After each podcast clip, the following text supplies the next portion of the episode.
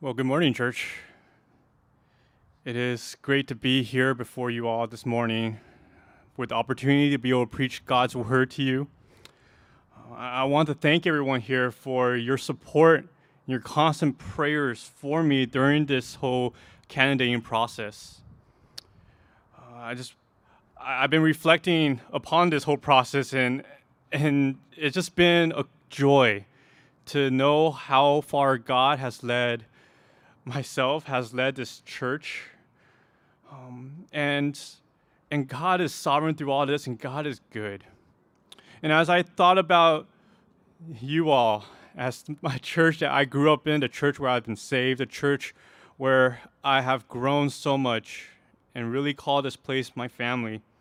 I, I want to reflect upon the words of 1 Thessalonians chapter 1 verse 3 where it says that I'm grateful for you for your work of faith, your labor of love, your steadfastness of hope in our Lord Jesus Christ. And I recognized that as I reflect upon those words, I will not be standing here today, this morning, without you. So thank you. This morning, as been mentioned, we'll be looking on the topic of marriage and I feel like I've been knee deep into this topic for the past two months because in in transit, the young adult fellowship, I've been in a series um, talking about marriage. Um, but this morning, our sermon series, first through First Thessalonians, uh, First Corinthians, we will be coming upon this passage that talks about marriage, but in in a little bit different light. We're going to be talking about two aspects of marriage that we don't normally talk about too much. We're going to be looking on topics such as sex, singleness, and divorce. It's not exactly an ideal passage for a candidating sermon, but it is indeed still God's word. And so I invite you all, if you guys have your Bibles, go and turn with me to 1 Corinthians. And we'll be in chapter 7.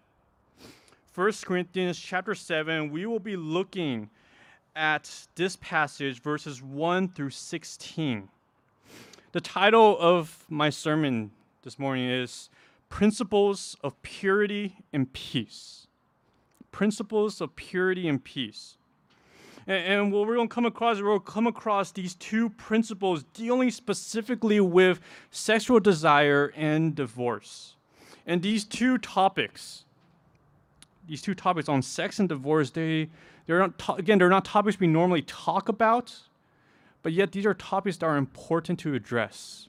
And they're important to address in our in our current age today because our culture deals with these topics in all the wrong ways. Right? We think about how sex education has fallen into the hands of the secular world and and I remember reading this article online about this new online bot that that was created by Planned Parenthood and and teens will go to that bot to ask questions and that's where they get their answers about sex and relationships. On the other hand, our culture today celebrates divorce. They celebrate divorce as a way of escape from a bad marriage or an un- unhappy life. Both of these issues, sex and divorce, they have undermined the very institution of marriage itself and, redef- and redefined it completely. And as we think about our culture today, and we're looking upon this text of 1 Corinthians, we need to re- remind ourselves that the Corinthian church faced these same issues during their time. The city of Corinth was well known for their uh, permissive um, morality. That the city that the Corinthian church was a part of. It's just, they, they talk about the city of Corinth in the same way we talk about the same way we talk about Vegas. It's a city full of sin. And so the church here was battling, and as they battled, they, they most likely had a bunch of questions for the Apostle Paul, which is why Paul here addresses these questions in our passage this morning. And so we're going to take a look at this passage. Because it's a long passage, I'm not going to read through the whole thing right now. Instead, I'll be reading in it as we're going through the sermon. But just to kind of give you guys an outline of what this sermon will be like, there are again two. There's going to be two principles we're going to be looking at. um, principles of purity and peace. And so there's two points to this. And underneath each point, I'm going to give you guys the underlying principle for that point. And, and, and then we're going to take a look and see how Paul applies that principle to different groups of people within the church. And then the last part of each point will consist of a goal. And so if you're tracking with me, it's going to be a point, and underneath the point, it'll be a sub point of principle, application, and goal. And that's what it's going to be like. And again, there's two points that we'll be covering. And so the first point we're going to be looking at here is to pursue purity in marriage. Pursue purity in marriage. And this we will be finding in verse 1 through 9. The principle underneath this point is this sex is a gift from God that is meant to be enjoyed within the boundaries of marriage. I'll repeat that. Sex is a gift from God that is meant to be enjoyed within the boundaries of marriage. Look with me at verse 1. Paul here writes, he says, Now concerning the manners about which you wrote, it is good for a man not to have sexual relations with a woman. Now, I just read from the ESV. The, the NASB has a more literal translation. It says, It is good for a man not to touch a woman. And that word touch is a literal translation from the Greek, and it's translated as sexual immorality here in the ESV, and I believe that's correct. Because in the Greek, for a man to touch a woman, it was a euphemism to talk about sexual relations, specifically about sexual relations that are motivated by self gratification, by self pleasure. And so here we see that the Corinthian church most likely asked the question to Paul. They, they listed out this, they listed out this, this principle that it's not good to have sexual relations or not good for a man to touch a woman. And what's most likely happening here is that they most likely, the church most likely started to separate themselves from the culture around them. And they began to condemn sex a little bit too far. That they held a, a more like a Roman Catholic view of sex, where it is sex is wrong if it's always, if it's pursued for self pleasure, if it's pursued for self gratification. Completely wrong. Even within marriage, if you were to have sex for that purpose, you're doing it wrong. Instead, what they thought about sex most likely was, again, a little bit more like Roman Catholics. They probably thought that sex was the only purpose for it was for procreation, was to have children. And so if you have sex in any other way, any other reason, you are in sin. And that's that was their mistake. Paul here sets out to correct that mistake. And what he does here is he, he wants to make sure that you know his instructions in the chapter before to flee sexual immorality, it was not meant to demoralize sex. It was not meant to devalue sex. Instead, his point of fleeing sexual immorality was to make sure that no one corrupted the purity of sex. God has designed sex to be a gift a gift that's meant to be enjoyed within the confines of a marriage between a man and a woman. To use sex in any other way is it's like drinking coffee with creamer. You're ruining the purity of it.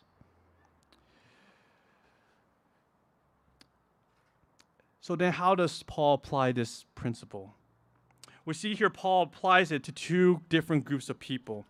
First, he applies it to married couples. And he encourages the married couples to have sex regularly. Look with me in verse 2. It says, But because of the temptation to sexual morality, each man should have his own wife, and each woman her own husband. Now, Paul here, he, he commends sex for the married couples. And he commends it because of sexual immoralities. You see, Paul is not ignorant about our human body. He's not ignorant about our desires that run underneath, the passions that flow through there. Yes, Paul was single, but that doesn't mean he didn't understand what these things do to us. Paul understands that if there's no outlet for sexual expression, then these desires can tempt us down many evil paths. And so Paul here says, because you have these sexual desires, point these desires to your wife, to your husband. That is what they were meant for.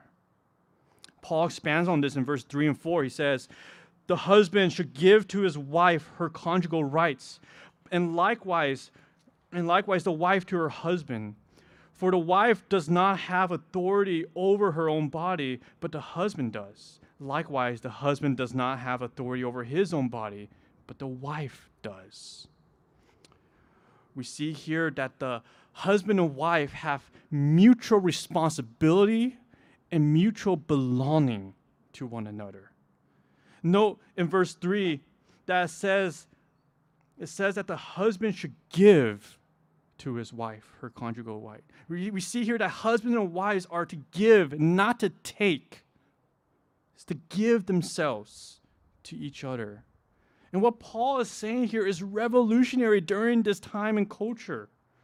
We, we got to remember during this time, it was expected that the husband was usually viewed as the man of the house, and he was honored as a proprietary owner of everything in his household, including his wife. And so when we see here in verse 4 that Paul says the husband has authority over the wife, over her body, that's actually nothing spectacular. That's nothing new to this culture. What he says next in verse 4 is what truly counters the culture, where he says that the wife also has mutual authority over the husband in his body. That flies in the face of that culture. That flies in the face of our culture today. Right? The next time someone today uh, tells you, thinks that the Bible dis- dis- diminishes the value of a woman, of a wife, you show them this verse. You show them that no, the Bible actually exalts the wife. This verse is meant to elevate the woman, to give the wife value and ownership of the marriage. The wife was not enslaved to the husband. The husband, the husband is the husband here is he's not free to have as many sexual encounters as he, as he wants. The verse says here, husbands, your bodies too belong to your wife as much as her body belongs to you. Paul makes his instruction even clearer in verse 5. He says, Do not deprive one another. And NASB says, Stop depriving one another. Stop avoiding sex as if it's taboo, as if it's something no couple should do. No, as Christians, guys, as church, we are to be real about sex that when two people are married, sex is expected. There is an exception here in verse 5. He says, Except, do not deprive one another, except perhaps by agreement for a limited time, that you may devote yourself to prayer. But then come together again so that Satan may not tempt you because of your lack of self control we see here that the priority is always about God, right? If you were to have a mutual agreement, again, this agreement here is mutual, a mutual agreement between the husband and wife not to have sex for a limited time is so that you can devote yourself to God. But Paul here, Paul here recognizes that if you do it for too long, again, our passions, our desires, will be trapped and it may lead us to a whole bunch of temptation. And Satan knows that. Satan knows that, and he will tempt you. He will fill that void with a boatload of temptation, and he will use God given natural desires to bring corruption to your marriage and ultimately to the church. So, therefore, married couples, Stop depriving one another. The biblical prescription for married couples who struggle with controlling their desires, their lust, is to have more sex with one another. This is why in verse 6, Paul says, that this is a concession and not a command. It's a concession because he recognizes the reality of our bodies, the reality of our emotions and our desires. It's a concession, a concession recognizing this exception to not have sex for a limited time. It's not a commandment that you must do, but it's a concession to recognize that, yeah, you can do that, but understand your own bodies, understand your own weakness, understand your own limits of self control. In verse 7, Paul moves on to a different group. He, he shifts his attention from married couples to singles. So now he's applying this principle of purity to singles. And he says here, I wish that all were as myself am, but each has his own gift from God, one, one of one kind and one of another. Verse 8 To the unmarried and the widows, I say that it is good for them to remain single as I am. But if they cannot exercise self control, they should marry. For it is better to marry than to burn with passion. First, I want us to note who Paul here is addressing. He says here to the unmarried and the widows. Uh, this here, he's talking about singles, those who have never been married, and those who have been married but perhaps their spouse has passed away. And what we realize here is that singleness is experienced by everyone. This is this is not something we just brush off when we get married. We were all born single, and the reality is, is that many of us will become single again. Paul here commends singleness. He, he tells them that it's good to remain single. And in fact, he wants everyone to be like him. Now, some of us might say that today out of spite for those who are married, but Paul here, he's not doing that. He, he wishes that all will pursue singleness, and he doesn't do that because he's jealous or unhappy about his own relationship status. And we'll, we'll see later in, in chapter 7 uh, that Paul gives a, his reason why he promotes singleness. And we will find out later on that singles, they can pursue God without any of the anxiety and worry that comes with marriage and family. Now, for myself, I just want to say this. I, I recognize I say all the time, I love singleness. I, I say that all the time, and, and, don't worry, my wife knows that I say that all the time. And, and I, I, tell her that I love marriage too. And, and I'm extremely grateful to be married to her the reason why I say I love singleness is because in my years of being single, I recognize here what Paul here is saying.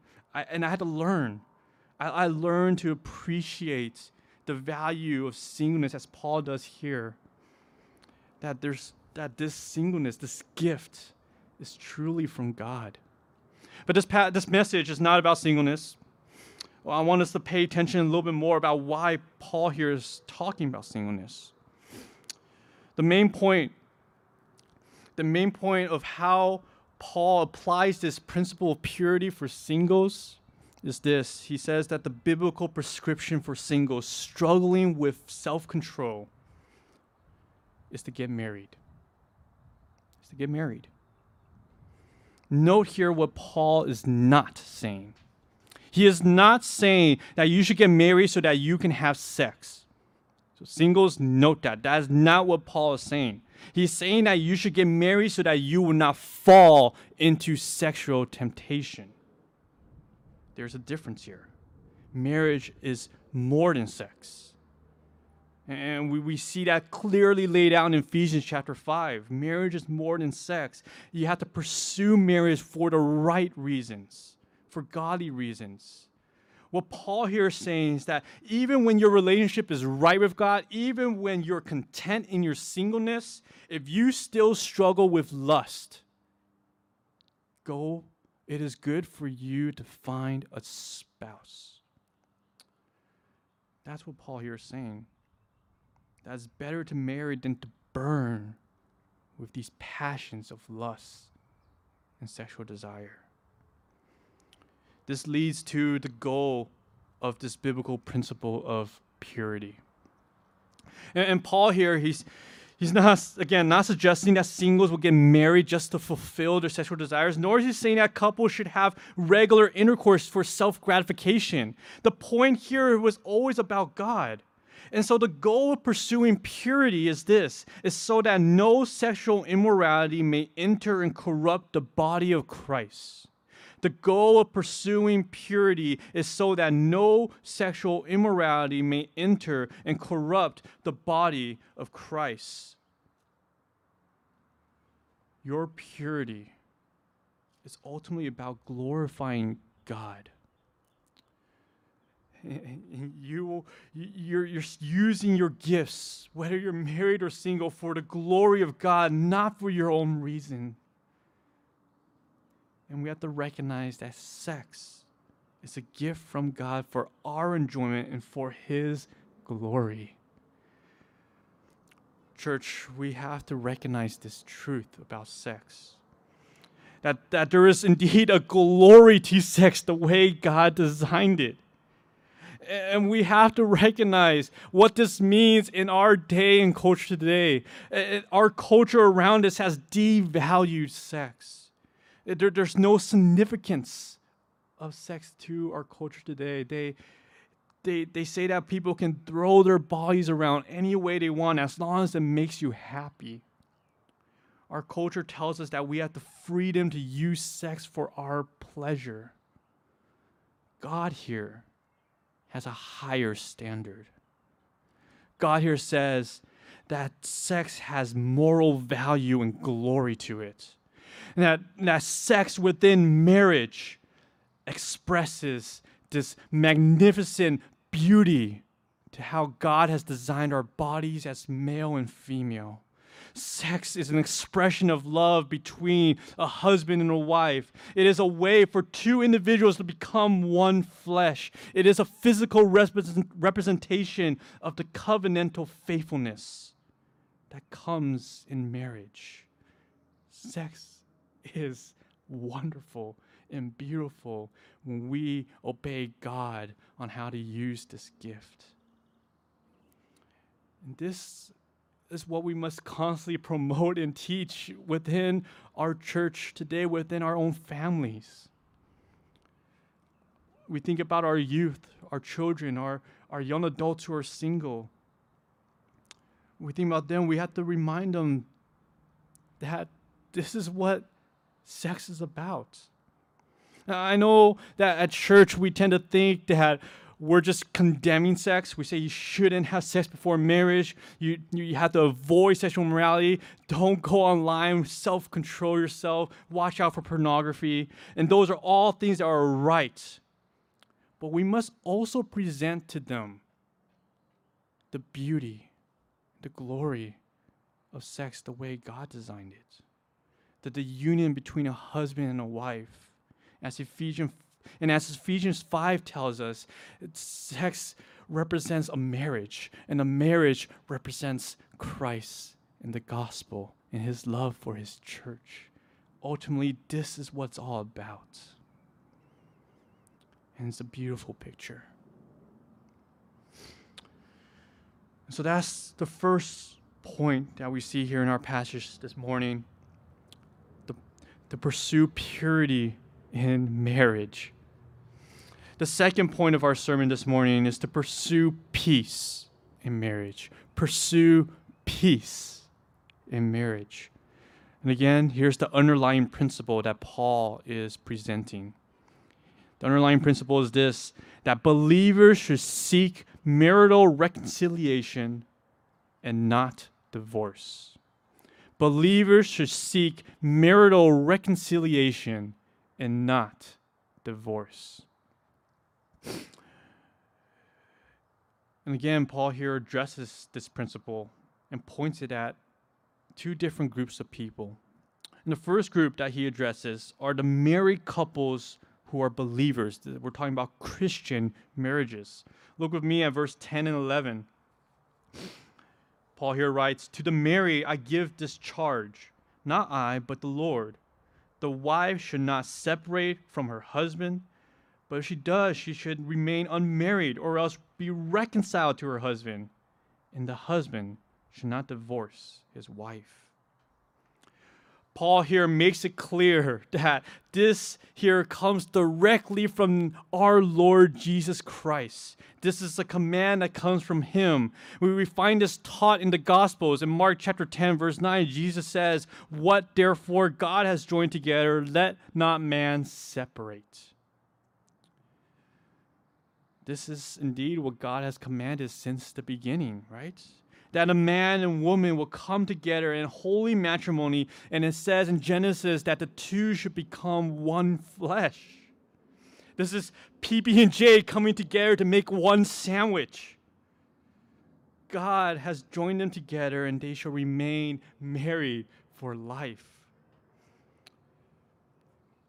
Then it says here, now if a wife does separate from the husband, she shall remain unmarried and if she wants to be married, then she should be reconciled with her husband. Now, Paul here most likely had some specific people in mind as he was talking about this. And, and we have to remember again, let's think about the culture back then. And I want to argue that the culture back then is not that much different from the culture that we're in today. Back then, divorce was a common endeavor. People will often get divorced just so they can marry someone else they want to marry. Divorce back then was common, and marriages in general did not last that long. And so divorce was done back then in the same way our culture celebrates no fault divorce. There, there didn't have to be much of a reason to get a divorce.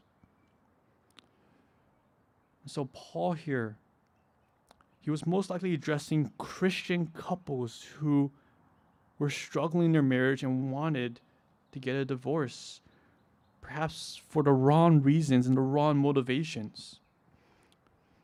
And I believe that he's addressing these people that they do have the wrong reasons because we have to remember in scripture there is indeed two exceptions to divorce that allows divorce to be permissible.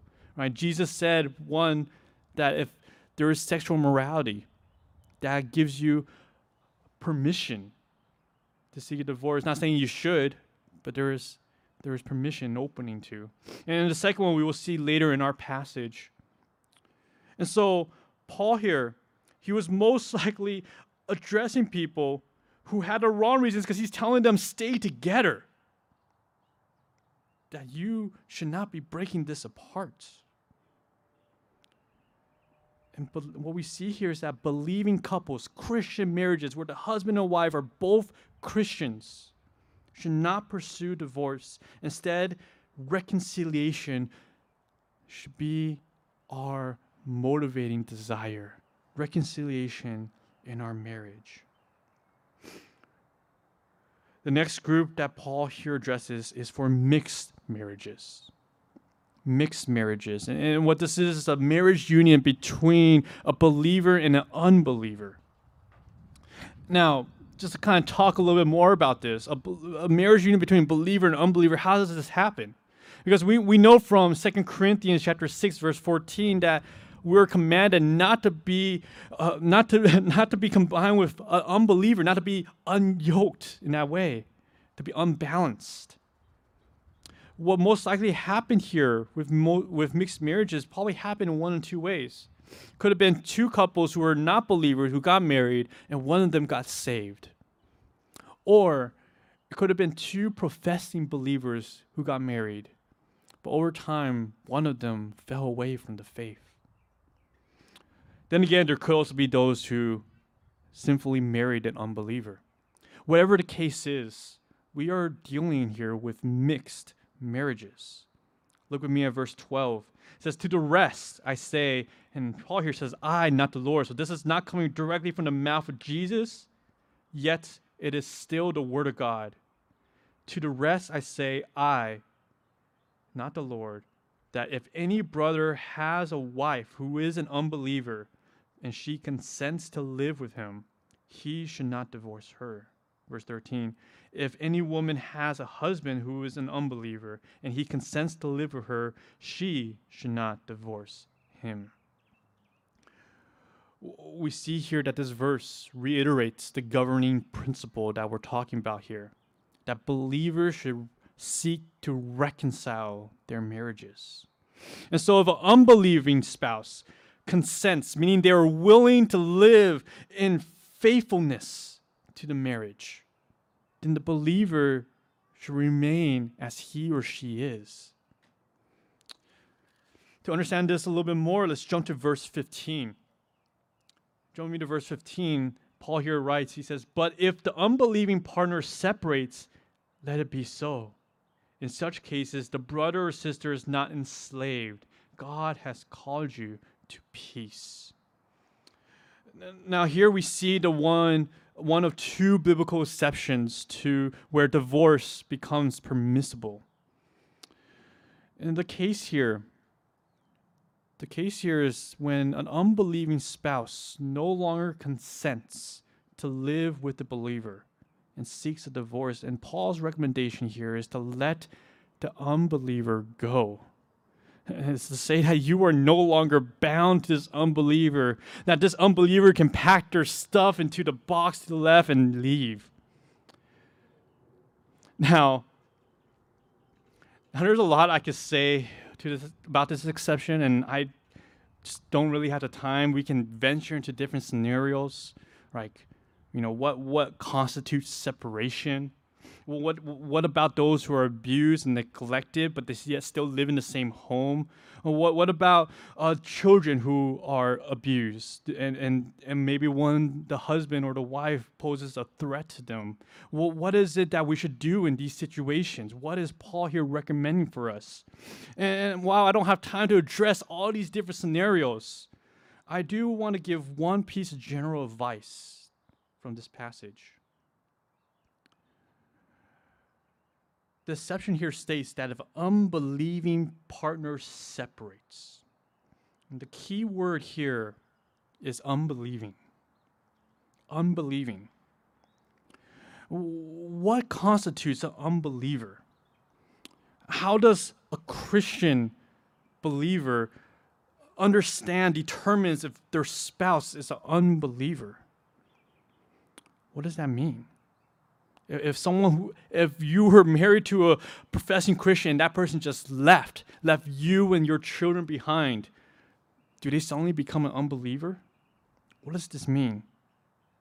And I want to portray the scenario. So I don't go with the scenario of a believing wife who perhaps her husband is an unbeliever.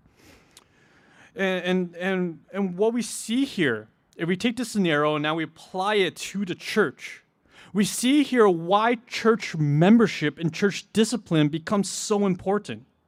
Because it is the church here that must then come alongside and walk with the believing wife. Walk with her because she's been separated. She's been hurt. She's been broken. To walk with her. Let's, let's think about this for a moment. Think about the process of how church membership works. If the husband and wife were both members of the church, and then the husband decides to leave. The church then has to step in with church discipline, right? Because the church has that responsibility because they're members and, and there's that covenant of responsibility between the members and the church and the church to the members. And so the church reaches out, reaches out to, to both the husband and the wife to find out what's going on. And again, the goal here is reconciliation. That's always the goal. What happens if the husband doesn't want to deal with church discipline?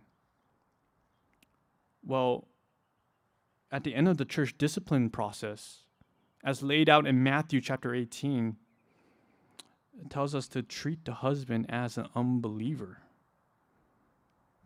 Do you then see how church membership and church discipline helps the hurting wife in this situation, helps determine whether or not the person who left her is an unbeliever. And again, this church discipline process is not quick, it doesn't happen overnight. This is a process of engaging, of reaching out, of talking, of trying to bring the person back into the church, into the faith, to do the right thing, to reconcile. And yet, if they don't want to, Matthew 18 tells us to treat that person as an unbeliever. And this this helps the hurting spouse who was left behind. church membership and church discipline, we have to recognize them that they are not policies built to keep you in check. Church membership and church discipline are policies that are meant to offer grace to those who are suffering. The goal here is reconciliation. The church is here to help those who are struggling the church is willing to fight for both sides, to bring people back together, to pursue peace. But we also recognize that the church also is there to help those who may be indeed separated, hurt, to help those who may be abused, to help those who may be in danger, to protect them. That's what the church is there for, is to, to walk with them and to help them discern how then to live their life for God, but to also help them be safe.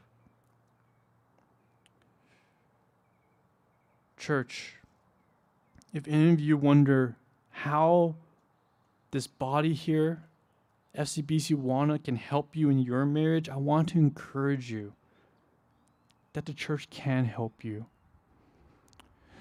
On the other hand, church, FCBC Walnut, I want to exhort you to remember those who may be in very difficult marriages right now. And to remember the principle here to seek reconciliation and not divorce. And we have to recognize that reconciliation is not easy. It is indeed a hard path and narrow road. The families, these families, these broken families, they need us to come alongside them, to lift them up, to push them towards peace that can only be found in Christ.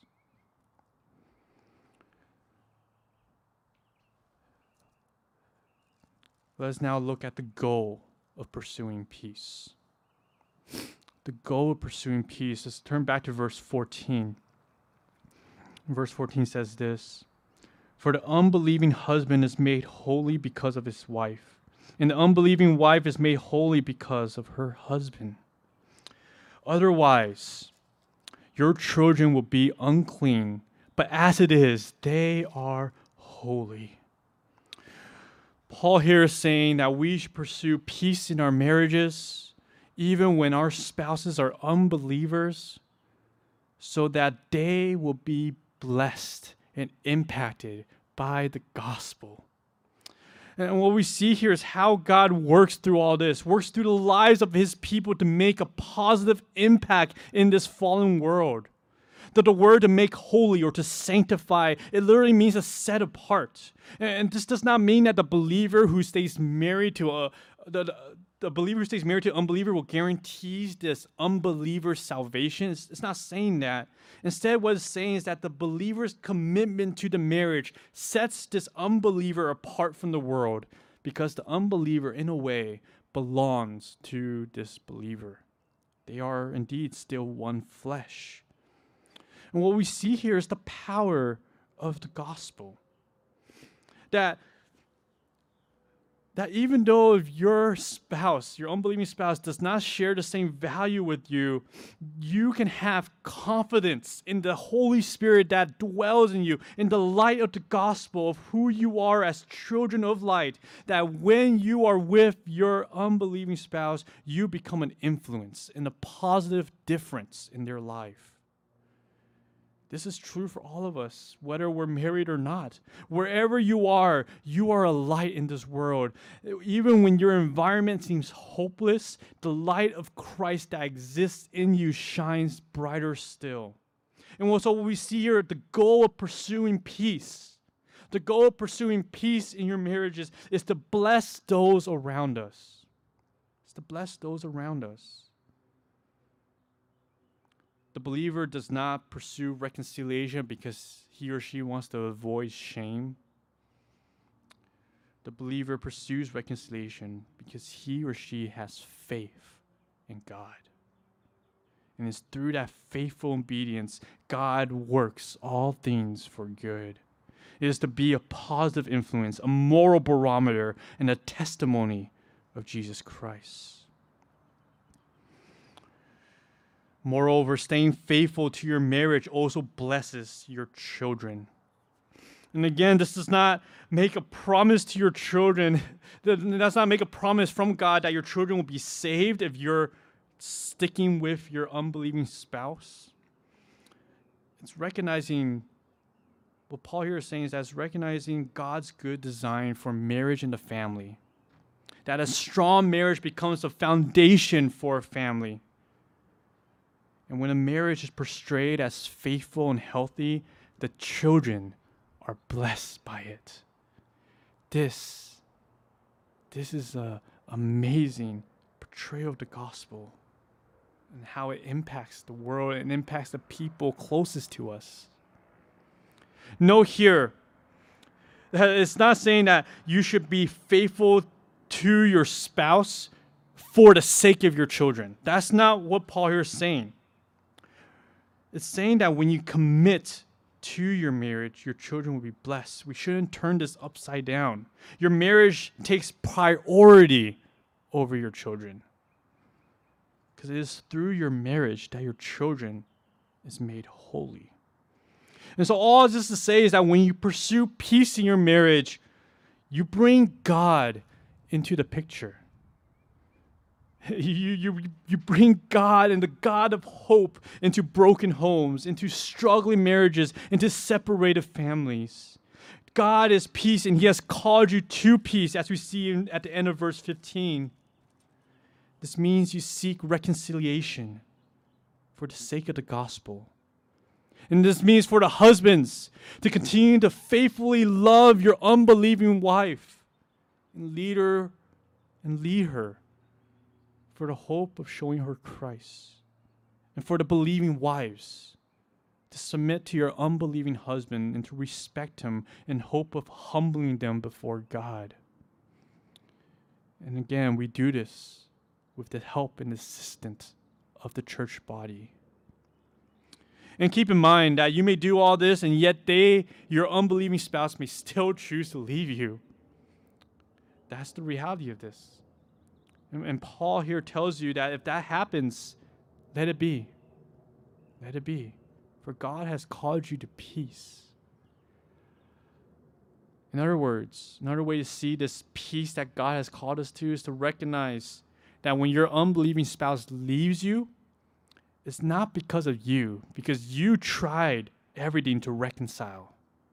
The unbelieving spouse is leaving you because of your faith, because of the gospel because of their own personal relationship with God. And so we see here in verse 16, Paul here writes, For how do you know, wife, whether you will save your husband? Or how do you know, husband, whether you will save your wife? We can read this verse and recognize that this verse tells us that this, this, this is not a promise that our unbelieving spouse will become a believer. But I want to encourage you to see this final verse, verse 16, as a verse of hope. That if you do faithfully pursue reconciliation in your marriage, no matter how hard that may be, no matter how impossible it may seem, if you pursue peace, who knows whether or not God will use your faithfulness to save your spouse. That's the hope upon which our faith rests upon, of hope in God. And so, as we see in our passage today, we see here two marriage principles that should help you live your life according to God's will and for the sake of God's glory. And as we come to the conclusion of our sermon this morning, I want to point us towards Christ. Christ, our great shepherd, Christ, the author and perfecter of our faith the big idea for the message tonight is this, or this morning, is this that Jesus Christ purifies and reconciles your marriage and singleness by reorienting your heart to pursue and glorify God. I repeat that. Jesus Christ purifies and reconciles your marriage and singleness by reorienting your heart to pursue and glorify God. Jesus Christ is the key. And for these two principles of purity and peace, they, they cannot be done without Christ. At this point, I want us to take a deeper look into our souls here, to, to recognize where we're at with this. I recognize that during this time of pandemic, marriage and singleness has probably been difficult for many of you. Being at home, it, it tends to bring out, brings to surface many of your weaknesses, many of your insecurities, many of your shame. For the married couples who perhaps lost that romantic spark in their relationship, you now come face to face with each other and you're away from your normally busy lives. And it's been a long time since you had a deep conversation. It's not saying that you guys don't like each other, but it's just it's just not the same as it what it used to be. We have to recognize that this passage here is not about having sex regularly. It's about having a physical and emotional intimacy with your lifelong partner. And perhaps because you're at home and you realize that there's this coldness, you don't know how to address it, you don't know how to express it because you feel ashamed. You're afraid to show your weakness. And I want to encourage you. I want to encourage you to realize that physical intimacy with your spouse is indeed a good thing that honors God. And I want to encourage you not to be like Adam and Eve, who, after eating the forbidden fruit, saw each other naked and immediately were ashamed. Realize that Christ has covered your shame with his blood. And Christ has given you a blanket of security to express your desires and your hopes to your spouse. Recognize that Christ has freed you to pursue intimacy and purity in your marriage. For the singles, this pandemic cut you off from your relationships, whether they be your friends or whether it's from your dating life. And maybe you're at home and bouts of singleness has hit you. And you come face to face with yourself, your own secure insecurities, wondering if you'll ever find true love. Whether you ever find someone to love you. Maybe thinking to yourself that something is wrong with you. And that pain hurts because you come face to face with a fear that you may never get married. I want to encourage you to realize that your singleness is not a mistake, but that is a gift from God. That God has equipped you as singles and saved you for good works. But most of all, to remember that God knows you better than you do. That all the shame you hold in your heart, God sees that, and yet He see He deems you worthy of His Son. He sends His Son to the cross to die for your sins. God loves you that much. Cling to Him. Finally, for those who may be in broken marriages, difficult ones, ones where you probably have a lot of regret. Perhaps with an unbelieving spouse, or maybe there's just a lot of arguments to the point where this marriage just doesn't feel Christ like anymore. I can't imagine how hard this pandemic has been for you. To be at home with someone who may seem like a stranger to you. And you're not sure what to do, you're not sure who to turn to and, you, and you're working hard just to keep your family together and you're tired. And yet you feel too ashamed to share your heart struggles with anyone. And I want to encourage you to know that Jesus knows your pain and that he desires to bring you peace. For Jesus says, Come to me, all who labor and are heavy laden, I will give you rest. Take my yoke upon you and learn from me. For I am gentle and lowly in heart, and you will find rest for your souls. Jesus says, Learn from me. Know his gentleness and lowliness, and you will find rest. Learn Jesus Christ, who himself was betrayed by one of his closest friends, deserted by his disciples, nailed to the cross by his own people, and sacrificed by his own Father, so that you may have peace and rest in your own hearts.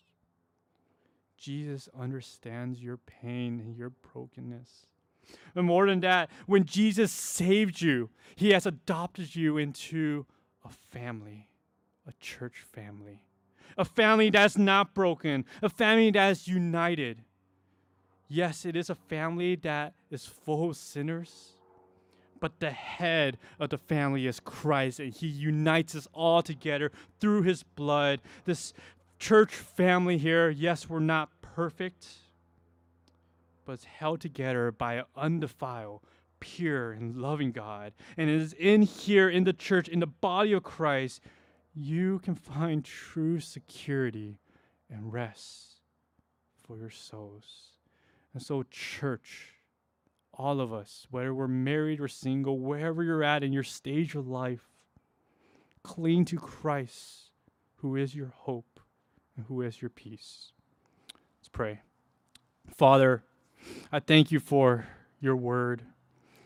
And your word, Lord, here is so practical and yet so good. To know, Lord, that your word gives us hope.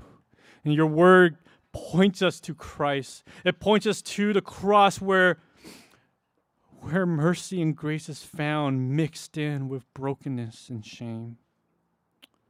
Lord, thank you for being able to cover us with your blood and for making us new, for delivering us for the sake of your glory.